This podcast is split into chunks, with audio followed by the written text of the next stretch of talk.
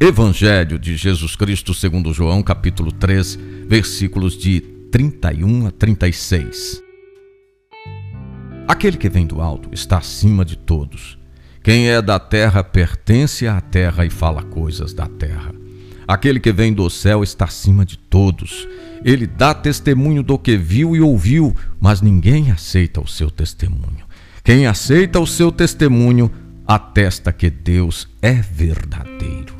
De fato, aquele que Deus enviou fala as palavras de Deus, pois ele dá o Espírito sem medida. O Pai ama o Filho e entregou tudo em suas mãos.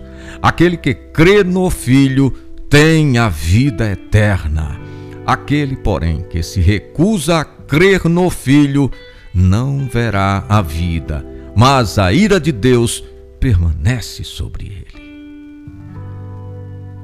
O texto de hoje faz um resumo de todo o capítulo. Fala do testemunho que Jesus dá às coisas do alto, do amor do Pai pelo Filho que tudo entrega em suas mãos e do julgamento de cada um por sua própria atitude diante do Filho. A menção da ira de Deus está em sintonia com o modo de pensar bíblico de que Deus não pode aprovar nenhuma situação de injustiça e pecado nós temos a tendência de amar o pecado e condenar o pecador. Deus rejeita o pecado, mas ama o pecador.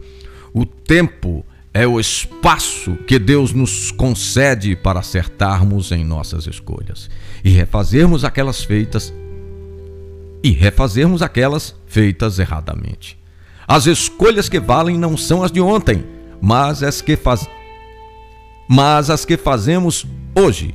Para isso, Deus dá a seus filhos e filhas o Espírito sem medida.